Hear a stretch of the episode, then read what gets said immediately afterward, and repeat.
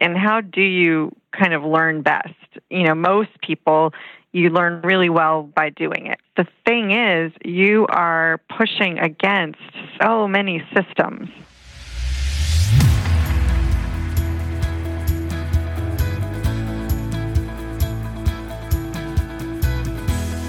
Welcome to Improv is No Joke podcast, where it is all about becoming a more effective communicator by embracing the principles of improvisation.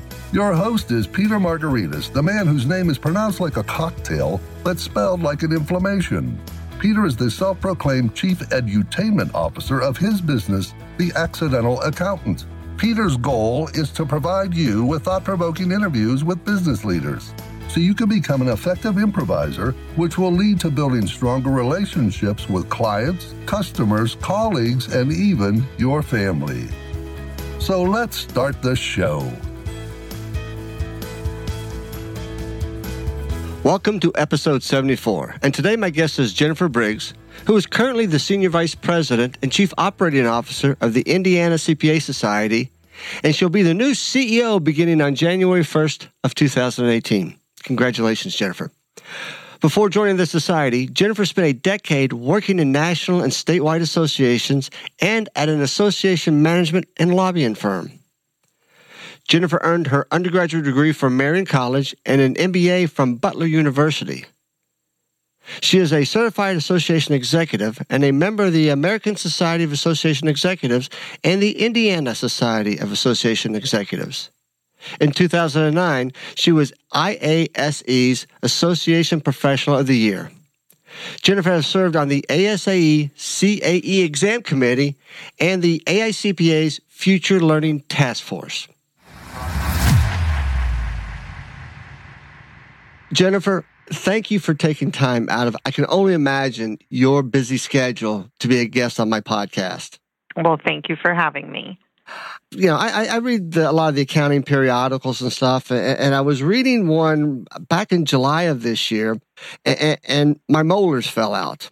Just, just, just from just, just from the, the, the headline, and, and, it was back in uh, July 27th, and it said Indiana passes law for competency based CPA license renewal, and and the Scooby Doo part of me came out with, oh. I, I, is this, what a huh, go back and read that again. And I and I, I read the headline three times, and I just like to say thank you very much. thank you. Well. I would love to say you're welcome. We are at the beginning of a process, but I think it's a good, a good uh, start. A good start, and I can tell you more about that. I, I would, yeah, I've had a lot of questions since I've read that, and I've, I've had a lot of individuals come up to me and ask me what this is about, then I go, I, I got to talk to Indiana. I, I got to talk to Jennifer uh, because I still have a hard time sometimes getting my mind around it. But I, what what started this ball moving? I would assume more than a year ago. I'm thinking maybe five years ago or longer. What what what, what was the thing that started this? Oh, I would say maybe even seven years ago or longer. Um, this came this was not our original intention, uh, but back in 2009 10, we had a couple of task forces working on future issues, um, looking at the AICPA Horizons report in 2010, and from that, kind of trying to figure out what's the future for the profession. And we developed a, a board level task force on knowledge management. And so, with that, we retained a consultant uh, in the UK who has experience with uh, knowledge management and education and a lot of other things. And uh, he kind of helped us find a vision where we our goal with knowledge management was to say listen we have all of these members what can we do to help them connect to each other so that the knowledge that one member has can be shared with all of the other members. And in that process, we started looking in a few areas. Uh, specialization was a topic we wrote a white paper on. And then I worked with a task force on the future of competency. And that was looking at how how are things changing in education and by education i mean k through 12 higher ed professional education and that kind of thing so it snowballed from there I, I can only imagine. I, I, I was on council at the time uh, that the 2025 project came out and was just off council when the Future of Learning Task Force. And I remember a little bit of the conversation at the time was gamification and, and a few other areas, but I don't remember hearing anything about a competency based learning model versus, I guess, uh, the hours based learning model.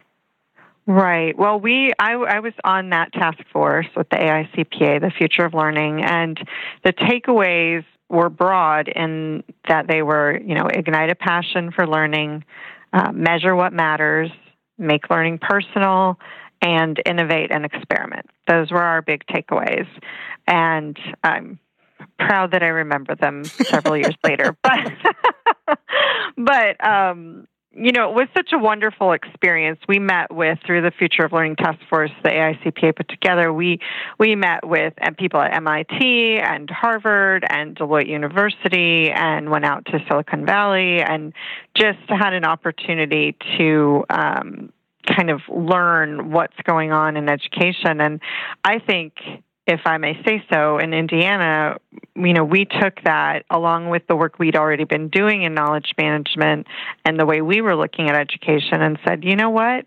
If we're talking about measuring what matters, then hours may not be it. And if we're talking about making learning personal, just filling out a form that says, you know, I checked these boxes may not be it.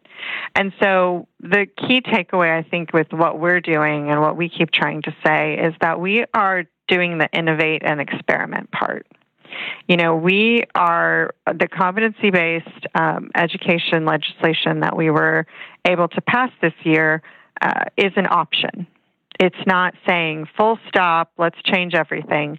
It's saying, you know, we know people learn in a lot of different ways on the job, through experiences, through mentorship, and formal training. How can we help people make a personal learning plan that lets them get quote unquote credit for all types of learning? Okay, so it's an option, but but you, you just to make it personal and you said on the job. So let me let me pose a scenario to you that you're the CFO, I report to you and I'm a CPA and you go, Pete, we've got this issue. I need you to research it and come back to me with your with your findings and a recommendation. And, and I spend eight hours doing that. I, I, come back to you and I go, here's my here's my findings, and you review. Oh, this is very good, but I, I need you to look at this one area just a little bit more. And this is all related to, to our profession, to accounting. And, and I come back and now I've got ten hours invested into this document, and you're supervising my work, and we do implement this thing, and it does work. So under this model, does that 10 hours of my time researching, putting together, go into part of my learning uh, bucket, my personal learning bucket, those hours? Yeah, it, it, it, could. It could. And I'll tell you, here's where we are and why I say we're at the beginning. So the legislation was passed, and what we are now working on with a subcommittee of our Board of Accountancy is rules around that. So the the general the the bill that was passed is relatively um, vague, if you will. broad, broad, in scope, was it? broad. Thank you. That's a much better word. Broad in scope. Um, and and we did that, you know, because we knew there was a lot more work that had to go into it, but. The, in order to start the process of figuring out what the rules would be around it, you know, we had to get this done first. And so in those meetings with the subcommittee, uh, we have you know the board of accountancy members and, and some of our members and our staff, and we've met a few times, and we have several more meetings scheduled to talk about uh, you know how would this work? And and nothing is is finalized but I can tell you things we're talking about are learning plans very similar to what you might you know, do as an employee at a, a larger company or a big firm. And so, this project you just used as an example, um, if that's something you knew was going to happen and you could include on a learning plan, that could very well absolutely count toward your renewal based on what we're trying to do. So, so th- this is an option. So I'll, I'll take that scenario off. I would assume there's been a lot of conversation as it relates to the classroom. Mm-hmm. What, what type of what, what, what type of discussions have been, have been going on? Because as a one who facilitates uh, continuing education programming, well, I was in Indiana earlier this year, and, and, there was a big part of that class, and there was maybe about 40 people in there that were engaged, that were, you know, you, you could tell. But then there was that group. There's always that group. There's, mm-hmm. there's always that group that's there collecting dust in eight hours. Right. And and so how, how yeah. So how's that going to how will that change that classroom experience? you know what we're looking at right now it it doesn't really change that and that's kind of our point in in a lot of ways i i keep kind of as a broken record saying you know i want this we we want to look at competency based learning as an option but we can't hold it to an unreasonable standard that we don't currently have for in person instruction so what we're talking about maybe doesn't fix the the problem that you're talking about, which is uh, you know the person in the back of the room doing work and not paying attention. Uh, that doesn't really this doesn't address that uh, specifically, but what it does acknowledge is that that happens, and we know that. And the people who want to learn, the people who are doing their job properly and getting the education they need to be good CPAs, they're going to keep doing it and and so trying to set up a whole system that kind of is is geared toward the bad apples, if you will, doesn't really make sense to us when we know there are people learning every single day, serving on an ethics committee, let's say, or doing research in their own company. You know, so why why do we want to set up a system that doesn't measure what matters, that just measures time? And not address the the help the people who really do want to learn learn in ways that make sense for them without also asking them now go sit in this classroom or get online and do these specific webinars just to earn the credit. Does that make sense? It, it does make sense. And, and, and, as you were describing that, I had this huge smile on my face because you're designing it for those who want to learn and we'll take advantage of it. And we're not focusing on the smaller population who are there just to collect hours. Right. And uh, that's kind of been my argument for a long time eh, as it relates to education is we spend too much time worrying about the few in the room versus spending more time worrying about the mass in the room. Right, or the people who, and even in, and this isn't as much a part of what we're doing, but as a passion of mine, I mean, even in the in person training and courses, we have, you know, some really excellent uh, facilitators like yourself, and uh, we, we like to think, you know, we get all of the great ones, but I know we haven't worked as hard, I would say, in the profession to change the way we teach to change. And I, I'm not blaming the profession. I'm not blaming CPAs. I know when we went with the Future of Learning Task Force uh, was at MIT. They talked about we had a professor talk about a big experiment they did with changing the classroom to a, a different setup where people did pre work, students did the pre work, and then came in and worked in groups, and the professor wasn't lecturing. And they found the results were, were much better uh, retainment of of the information six months later blah blah blah. It was this great outcome and they never did it again because it's hard. Because it, it's hard and it's different and it would make professors change in ways some of them didn't want to change and you know, it was just a great feel. At least for me, as as as someone working on a big change, I at least felt like, well, if there's they're struggling with it here at MIT, I think it's okay that we're having a hard time with this. yeah, that, that that flipped classroom approach, it's great. It sounds really great on paper, uh, and, and, you might be able to get students to do it. I have a hard time believing professional CPAs who, who have a busy workday anyhow to come in doing have done pre work and, and flip the classroom. I, I, think that would be even even a, a, bigger challenge. And I know that it's been talked about, and I don't think anybody's re- really has done that. And you know, as it relates to the classroom experience, we just need to create a more engagement with the audience members versus lecturing them the whole time, no matter what the topic is. And, and I think that's a, a subtle classroom change that needs to occur. Right, but do you do you think that maybe the flipped classroom isn't doesn't seem feasible because people are so focused on the number of hours they're trying to get? I don't know that, but sometimes I think you know if we if we were to allow uh, people to learn in a more flexible way and not be as concerned about checking that box, would they be more willing to have more challenging educational experiences?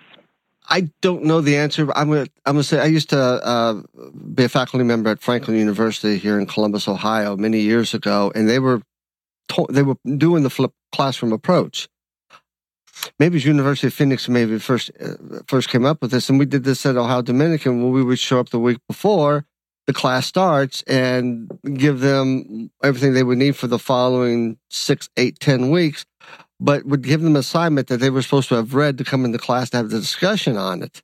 And, and even then, it was hard to get more than a more than a fourth to do it because I, I think the only way to get the, the, the flipped classroom approach is we got to start early, like in elementary, middle school. But by the time they get to high out of high school and in college, we've taught them this approach and things that become different, I don't think that they're wrong. I just think it's hard to adopt. That's that that's probably true, and I think that's why you'll find you know so much experimentation going on in in K through 12 education as well, right? Right. Uh, I think they don't. I don't think there's a good answer, and I think trying some things and see how soon you have to start to get people to think about it a different way. So, uh, what does the membership had to say about this new approach that that has been put through? I think they are excited. We've had really great feedback over the years as we've done it. I should mention at this point, when we started doing this, uh, we eventually developed uh, courses competency based online courses. And we have those through a, a subsidiary of ours called the CPA Center of Excellence. And those courses, you know, were created with members' input, um, with a lot of member feedback, and they cover topics that our members, you know, worked on, which helping us define which were the core competencies of the profession. And so they're not technical in nature. They are on topics like communication skills, decision making, critical thinking, um, and that kind of thing. We recently launched an ethics course as well, and that one has been very popular. But to answer your question, I guess I, I would say it's hard, even for people who are very supportive. I think our members are very supportive. They think it's a great idea, but it's a big change. And so I I think my kind of challenge over the years has been acknowledging that a lot of times members will th- you know throw an idea out there or get a group together to give us feedback and they'll just say this is great it's wonderful and this will be great for fill in the blank. And they have another target audience. They think will do it. Does that make sense? And so they're like this is great for someone else. Right. And so, but when it comes down to let me change what I do and how I do it, it can be a little bit hard. So, I will admit that as we try to move forward with, with our courses in particular, um, until we got to a more technical topic like ethics, we've had a challenge. And, and I could go into more about what those courses are like and how they're different than than other online courses because they are competency based. But um, I think that's been our biggest challenge. I know they want to do it, and why we went ahead and moved forward with this legislation is because it's not about selling our courses. You know, it's about sharing what competency based learning means. And so I think as we move forward with rules around this legislation and members have an opportunity to create their own learning plan, they'll get on board even more. I think they all I think most of our members like the idea. They just are having trouble figuring out how to put it into practice and and so are we. That's that's what we're still working on. And I think once we get that figured out, it will still not be for everyone. You know, there's still going to be people who say, listen, I just want to take my classes and be done. Right. and that's fine. Well, we, we do have a, a variety uh, of, of generations or ages within the profession, and, and some still like the eight hour seminars, and some prefer not to take them and take online courses. So we, we're not going to please everybody in, essence, but it is providing them an option. And, and, and as I began reading more and more about this, I, I when you just remind me when you just said the ethics course, that was one of the first courses that you guys had approved for this competency based learning approach back in 2016. We did. Mm-hmm. Well, it was our first courses were approved for a pilot program uh, through the Board of Accountancy, which actually they just extended through the next, uh, we're on a three year reporting cycle. So that pilot program has been extended through 2020. And so if you take these online courses that are competency based that we have, it then eliminates the specific number of hours that you're required to take. So it's a waiver system. Okay. So can you describe what like an ethics course, online competency based ethics course would involve? Sure. So, much like maybe some other kinds of online courses, it's at your pace, you know, when you want to do it. You can take as long as you want to do it. But the difference is there are the way it's set up and, and the vendor that we use who, who we work with to develop the courses you know, there are gates you have to pass through, if you will, certain elements of the course that you cannot move on until it's clear that you have, as an example, read an entire document that that's part of the course. And there's a, maybe a time limit on it. You know, so you can't move past it if you have only if you just try to click through it, you you can't do that. The same with videos.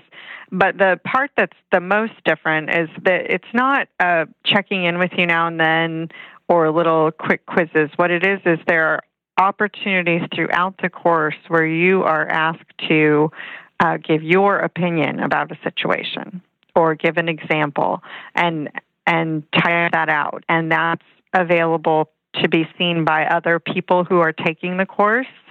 So it's out there and then we on the back end um, have a, a, system where we go through and make sure everyone has done that and has has you know put some thought into it and isn't just a quick you know yes or no kind of answer and that's the part that I think is really different. You, we've had members. One of our a former board chairman actually took that ethics course, and he said, you know, you really have to think, and that's what's different about it. You can't finish the course without thinking pretty hard about what it's asking you to do. And he liked it so much, you know, he had uh, everyone in their firm take it. So it, it just it's harder in some ways.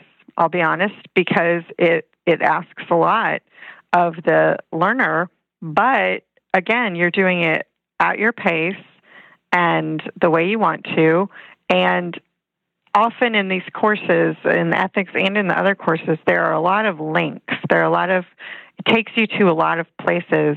And I know that I've had some people, I mean, you can take longer if you get really interested in a topic that's a part of the course and you kind of get going. And you can just learn and learn and learn, which I think is not a bad thing. Wow. Um, Okay, um, my my mind's going win the Jetsons right now, but but no, I, have seen I've seen things similar like this where it's, it's not ding put in the code, ding put in the right. code, or, or or or at the end of everything, uh, uh, uh, like a self study along those lines. Then you take a, a, a, quiz, and if you get a certain amount, boom. But it's this the other aspect of reading an article, making you think, and there's somebody on the back end monitoring it to make sure that there's some thought put into it.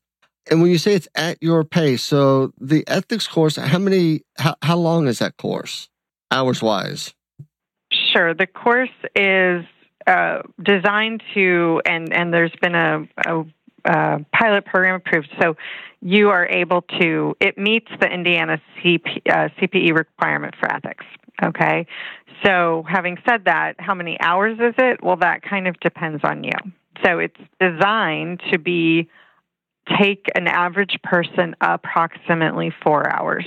But we have had members say it took them three hours, and members say it took them six hours. And again, that goes back to there are areas within the course that you can dive deeper into or not. So when they're going for licensure and having to report, what are they, what are they reporting for that course? That they completed it successfully? Yes. Mm-hmm. But there's but are there hours associated with it? No. So, and it sounds like we're splitting hairs, but when we set up these pilot programs, we specifically did not want hours associated with it to to kind of start the process of thinking about learning as a hey i want to learn about ethics not i want four hours of ethics. So for example it's a as i said it's a waiver system. So if you take our courses uh, you can earn up to uh, you can earn a waiver of up to 16 hours of your professional development. So you would in fact um, when you check the box that says you earned your continuing education, and then if you were to be in the CPE audit, you would simply show that you received a certificate for that course, which waived eight hours. So we kind of we we know that's kind of tricky. So essentially, what we did was say yes, each course is approximately eight hours. But we just, because we know people take anywhere from six to 11 hours to do it, that's, you know, why we did the waiver. But that, you know, because this is an experiment and something to try, um, of course, the board, you know, we have to put a number on it, right? Because they still have requirements. Yeah, that was going to be my question. So I assume in the state of Indiana, it's uh, 40 hours a year and you report every two or three years. Every three years. Every three 20 years. hour minimum requirement. Mm-hmm. Okay. So you've got a waiver out there for each year of 16 hours? You can do uh, with our courses. Yes. Mm-hmm. Okay. Okay. And, and and the other the other hours have to be in the hours model where you're you're collecting your you're collecting your for you're going to a conference I can I, I, I see how you know. So you're answering a lot of questions uh, uh, for me, and, and I, you know, I, I sit there as I'm, as I'm listening to it, I'm thinking about it. You're taking great baby steps. Yeah. Uh, and, and the the what you guys are going to learn, what you've learned already just from the ethics since it's since it's correct me if I'm wrong, been there for at least a year, and now you've moved into other aspects, and those other aspects right now, it sounds to me to be the the communication skills, the leadership skills, and and, and those pieces. You're, you're, taking great baby steps and, and, and limiting also the number of hours to help you guys understand a little bit more. And as you say, you guys are still going through a lot of discussion. So we're in 2017. Uh, oh, something happens on January 1st of next year for you. Congratula- yeah. Congratulations, by the way. Thank you. So I think by 19, I, I would be really interested to see how much this model has progressed.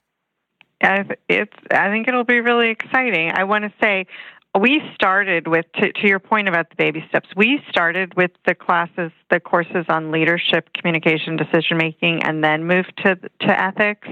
And what we learned so far with these classes is that the courses online is that even though they are do them at your own pace um, do as much as you want at a time people really like to finish something. So having that kind of hanging out there is a challenge for some people. And so we have learned and we were able to get our board to approve as part of continuing the pilot to let us break up the courses into smaller pieces.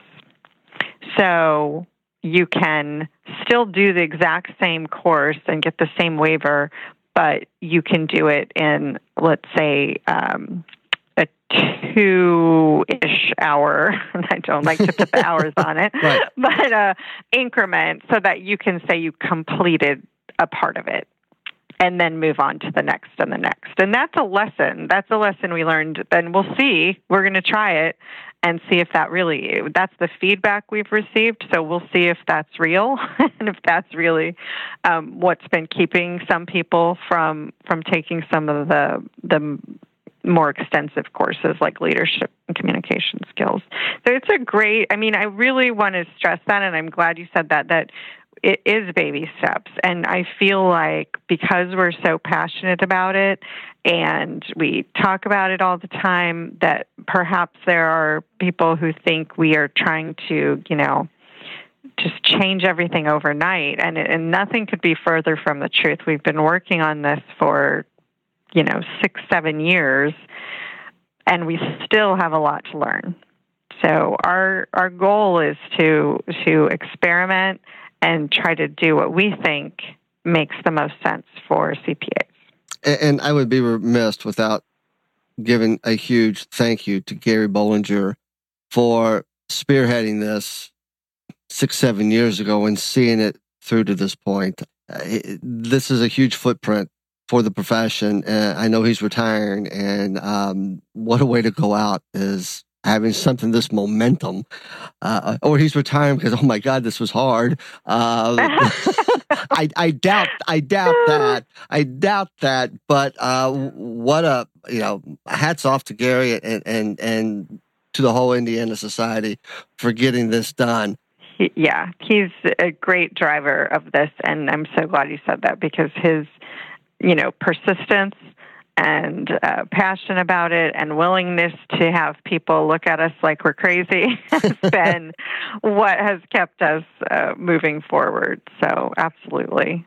I think here's the, the the big challenge after you when you start taking a little bit bigger steps is how does this equate to audit and tax?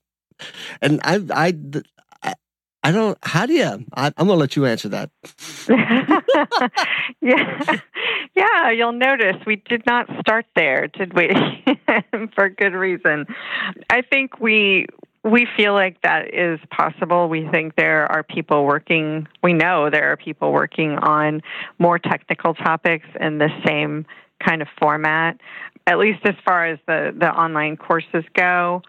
And so, actually, one thing we're we're getting ready to launch, if you will, or we st- we're just starting to think about, is creating uh, an advisory group for our CPA Center of Excellence, and and that would be made up of people who are out there right now working in not just the accounting area, but in in other areas of education on competency based, and talking to them about you know, how we can continue to move forward and how some other uh, professions might be moving in this area as well. So I'm excited about the future. I don't think it will be fast, but I know we have a, a meeting coming up with a leadership group of ours, and the focus is on competency education.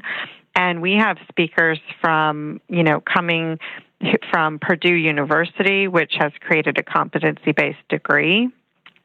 Um, we have speakers coming from IAESB uh, Education Committee who are going to just talk about what they're doing. And, and the speaker, actually, the, the professor from Purdue, uh, is actually currently working a lot, um, half of his time is spent working on just competency based education in general and talking with groups and helping people understand what it is. And I know he's done work with the um, medical profession now as they look at competency based education. So there's a lot going on. It's just it's just a slow a slow moving process. At, so these speakers are coming to speak to the leadership team at, at the Indiana Society and, and have these, these, discussions. Is that is that what I was hearing?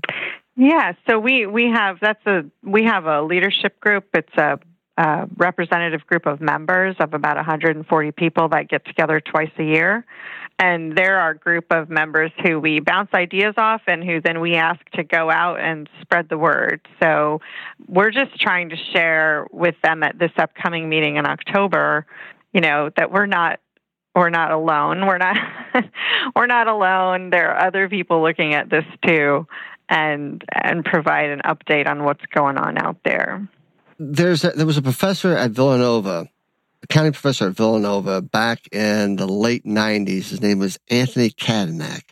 And he developed this, a different way of teaching intermediate accounting. He called it BAM, the BAM model, business activity model, where students wouldn't read chapters and go and solve problems and stuff. And then this lecture based, that they would actually be uh, presented a scenario and they'd have to go create the financial statements, then things would happen. It was kind of like this real world competency based model that the that Ohio University gravitated to and ran with it, and still to this day have instituted this business activity model in their undergraduate accounting program. It's only one of the few in the country that that have done it.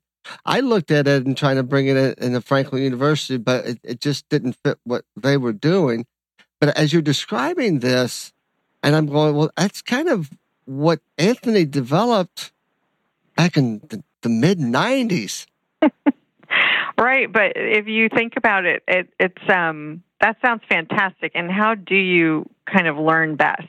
You know, most people, you learn really well by doing it. The thing is, you are pushing against so many systems right?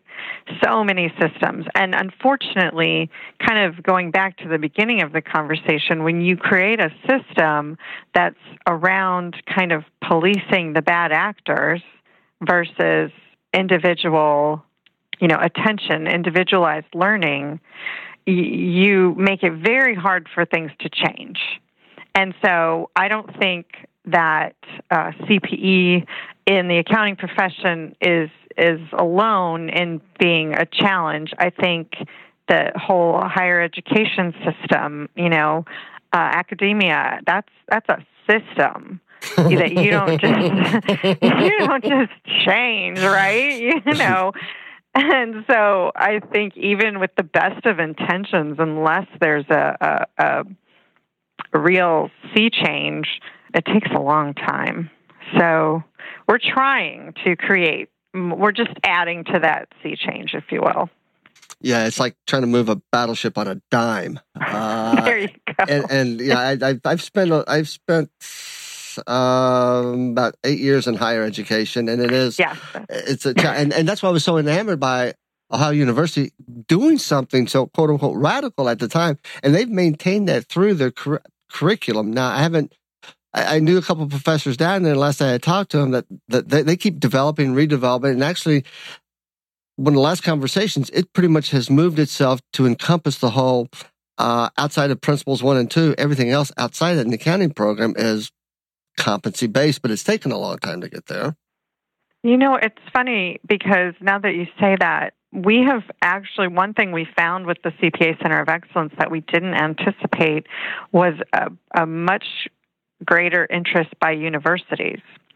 So we have several universities in Indiana now, and we're hoping to expand that, who are using, let's say, our critical thinking skills course with their business students through through the course of a semester and that's part of their class and part of their grade and that's been really interesting because we didn't target that the the, the uh, universities, but Um, we've had accounting professors use it, uh, some of our courses, and uh, at one school, they're working with us, their whole, all of their business students.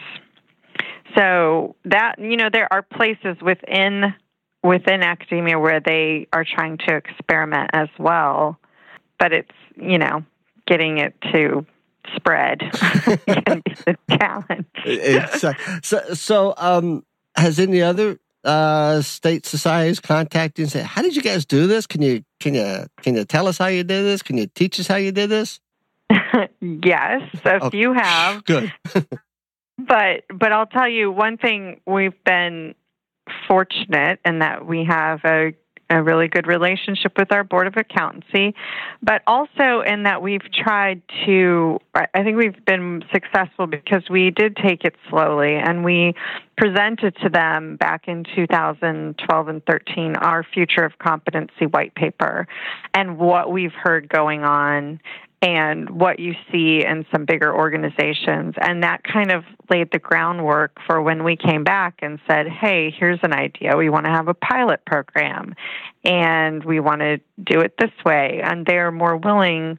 You know, because we have this relationship and we've talked about it for a while to to build that up, and I think um, a few states have have talked to us, and we are currently working with uh, Illinois who is going to plan to promote some of our competency based courses because Illinois has a slightly different system with what they call, I believe, non verifiable hours.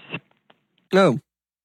So it, it, that gets a little uh, tedious in the rules there, but because their rules allow for some hours that are not as structured and and specifically from certain sponsors, et cetera, et cetera, we've been working with them to promote our courses that are through the Center of Excellence as well.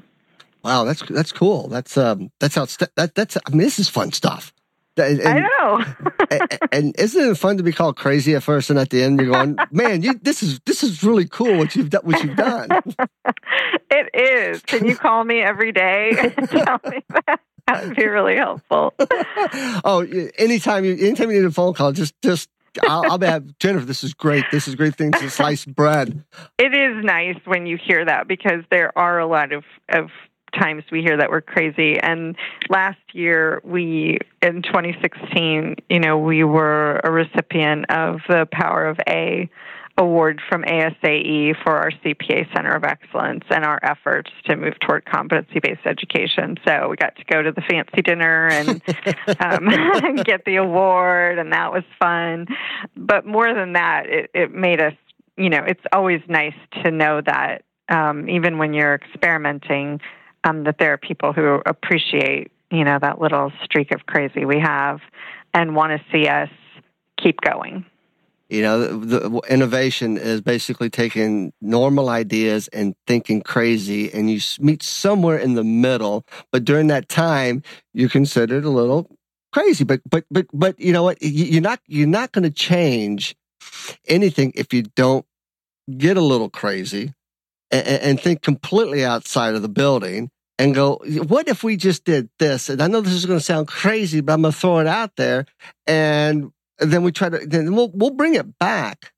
But unless you throw something, cast something out there wide, if you only cast it shallow, you, you're not going to have any ideas. You're not going to be able to to experiment. But when you do what you guys are doing with this huge cast out there, and then bringing it in and then developing it, I mean, crazy's good.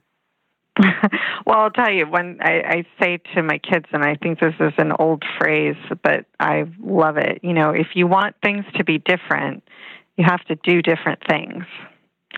And I think that's all we're saying. We can't keep doing the same thing and hope for innovation or change or uh, anything to be different. And the profession, as you, I mean, as you know, it's it changes everywhere. So why not in in education as well? And, and as you said, it's real, but it's scary. It is scary. And, you know, it, anymore, the ability to take risks. Uh, and, and, and I, I, can, I can imagine, and we'll, I'll use this term broadly. You, in this process, you've run against some failures. Mm-hmm. Yeah. But those failures uh, have turned out to be learning opportunities and, and, and thinking something differently to get it to this point and moving on. And when we look at failure as a learning opportunity versus a punishable opportunity, it, it really opens the door.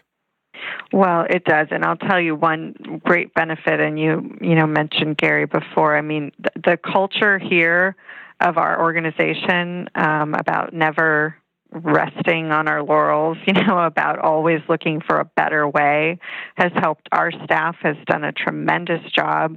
I mean, I'll be perfectly frank, there were times early on this was very stressful and and it still is to some degree, but everybody works together because we can see a bigger vision.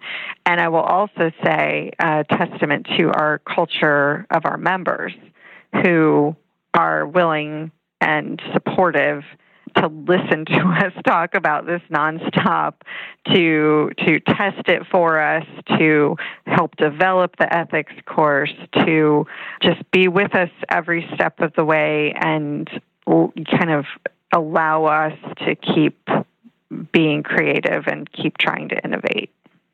And that's a great culture to have. Uh, that's the only way you can innovate. And uh, hats off to Gary. Hats off to you. Uh, I'll, I'll, say again, thank you. thank you, Indiana. Uh, I think that this is definitely a step in the right direction. And if I may be so bold, can I put on the calendar sometime around this time next year that we can have a follow up conversation and, and check on the progress that has been made this past year? I would love that. Okay, yes. good. I'm gonna I'm gonna make a note of that uh, to do that because this is this actually this time that I, have spent with you, I've I've, I've clarified what competency based learning is in the profession, how it's being applied, what we're tackling, and that we are taking baby steps. And, and I assume you have the support of NASBA and the AICPA and, and the rest of the powers to be in moving this really boulder up a hill but eventually when you move it uphill everything goes up must come down and hopefully that that peak is sooner than later. Right right. I hope so. And i know there are still a lot of questions out there from others and that's what we just try to stress as much as possible that we want to to just be that testing agent, you know, to be the the experimenters, and that we are supportive and respectful of of all the current rules and that sort of thing, but just giving us a little leeway to try something new and different. So I just I, I can't help but do this. Uh, so I, as in the back of my mind, as you're describing everything, and, and the ability to fail, the ability to move things forward, the, the, the respect, the trust, the support. Uh, you guys are a heck of an improviser group because, as we, as I said, that, those are the principles of improvisation, and you guys have implemented it tenfold and shown the power that by being positive, by respect, support, trust, by listening, by and adapting, you can take something, especially as it relates to innovation and creativity, walk in a room with nothing and then walk out with something powerful and just keep molding that sculpture till it becomes almost perfection. That's that's a great way to put it. I think uh, that trust in we know what we know and we know what we're good at and so we're willing to take a chance and maybe look a little silly or trip a little bit in that improvisation if you will uh, in order to make something even better exactly it's um once the individuals begin to realize that they are improvising and but it, it, I will it goes to the culture. If, if the culture if you don't have that culture this would have never happened. If Gary have and you guys haven't built that culture this would have never happened. So it, it starts with there and, and it starts with you know not pointing fingers. It's it's about supporting and, and trusting and respecting everybody as well as as you said the rules to be in order to get something huge as this is to this point yeah. Yeah. yeah. So uh, I, I respectfully every time I, I I know you know it's it's like four o'clock on a It's a Wednesday, yeah, Wednesday afternoon, and Yeah. you and you still have like eight more hours of work to do. I don't want to take I up know. I know. but I cannot thank you enough for taking time. This has been a wonderful conversation, uh, and if I can provide any assistance at all, you know how to find me. I, I, I think what you guys are doing uh, is is outstanding work, and, and like I said, thank you guys very much. Well, thank you. I appreciate your time and appreciate getting to talk about what we're doing here in Indiana. Cool. Thanks, Jennifer. Thank you. I would like to thank Jennifer again for taking time to explain how the Indiana Society of CPAs is bringing competency based learning to continuing professional education. Very fascinating process, and I'm looking forward to following up with her next year on the progress and continual development of this program. Before I close, I'd like to talk about the first five episodes of this podcast that are qualified for continuing professional education self study credit under the NASBA category of personal development. Those interviews are with Clark Price, retired CEO of the Ohio Society of CPAs, Mike Sciortino, author of Gratitude Marketing, Tom Hood, who's the current CEO of the Maryland Association of CPAs, Ed Mendlowitz, who's a partner with the accounting firm of Withum, Smith Brown, and Carl Ulrichs, who's an HR professional with the insurance firm of Gregory and Appel. These episodes are located on the MACPA BLI self study website and they are mobile friendly. Create an account and purchase an episode. You can then listen to them on your daily commute or while working out or even at your desk. When you are finished, you can take the review and final exam on your mobile device or even on your computer. It's that easy. While all selected Improv No Joke podcasts are available on my website, only those purchased through the MACPA BLI self study website are eligible for CPE self study credit. You can get detailed instructions by visiting my website at petermargaritas.com and clicking on the graphic Listen, Learn, and Earn Improv is No Joke podcast on the homepage. I hope you enjoy this exciting and flexible new way of receiving CPE credit. Please take a moment and subscribe to this podcast on iTunes, Stitcher, and Google Play. It really helps increase the visibility of the podcast on all of these sites.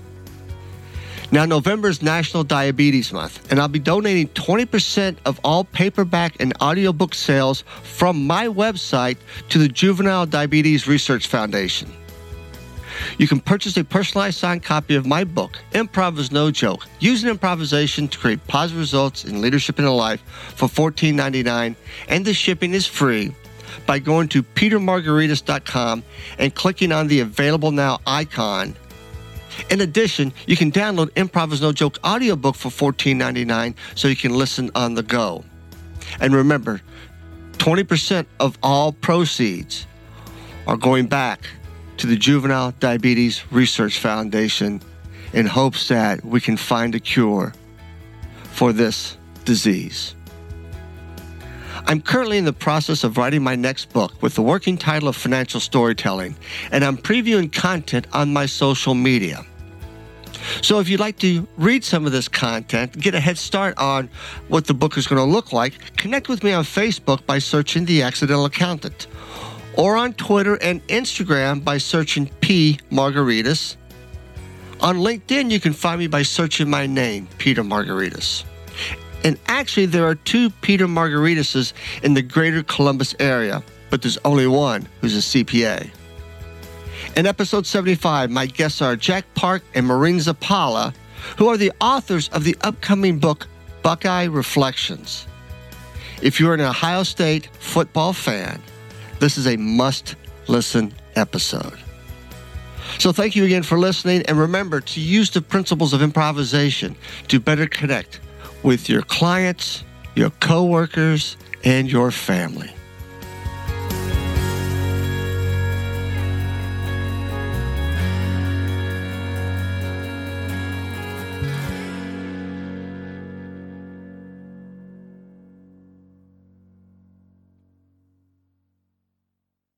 This podcast is a part of the C Suite Radio Network. For more top business podcasts, visit c-suiteradio.com.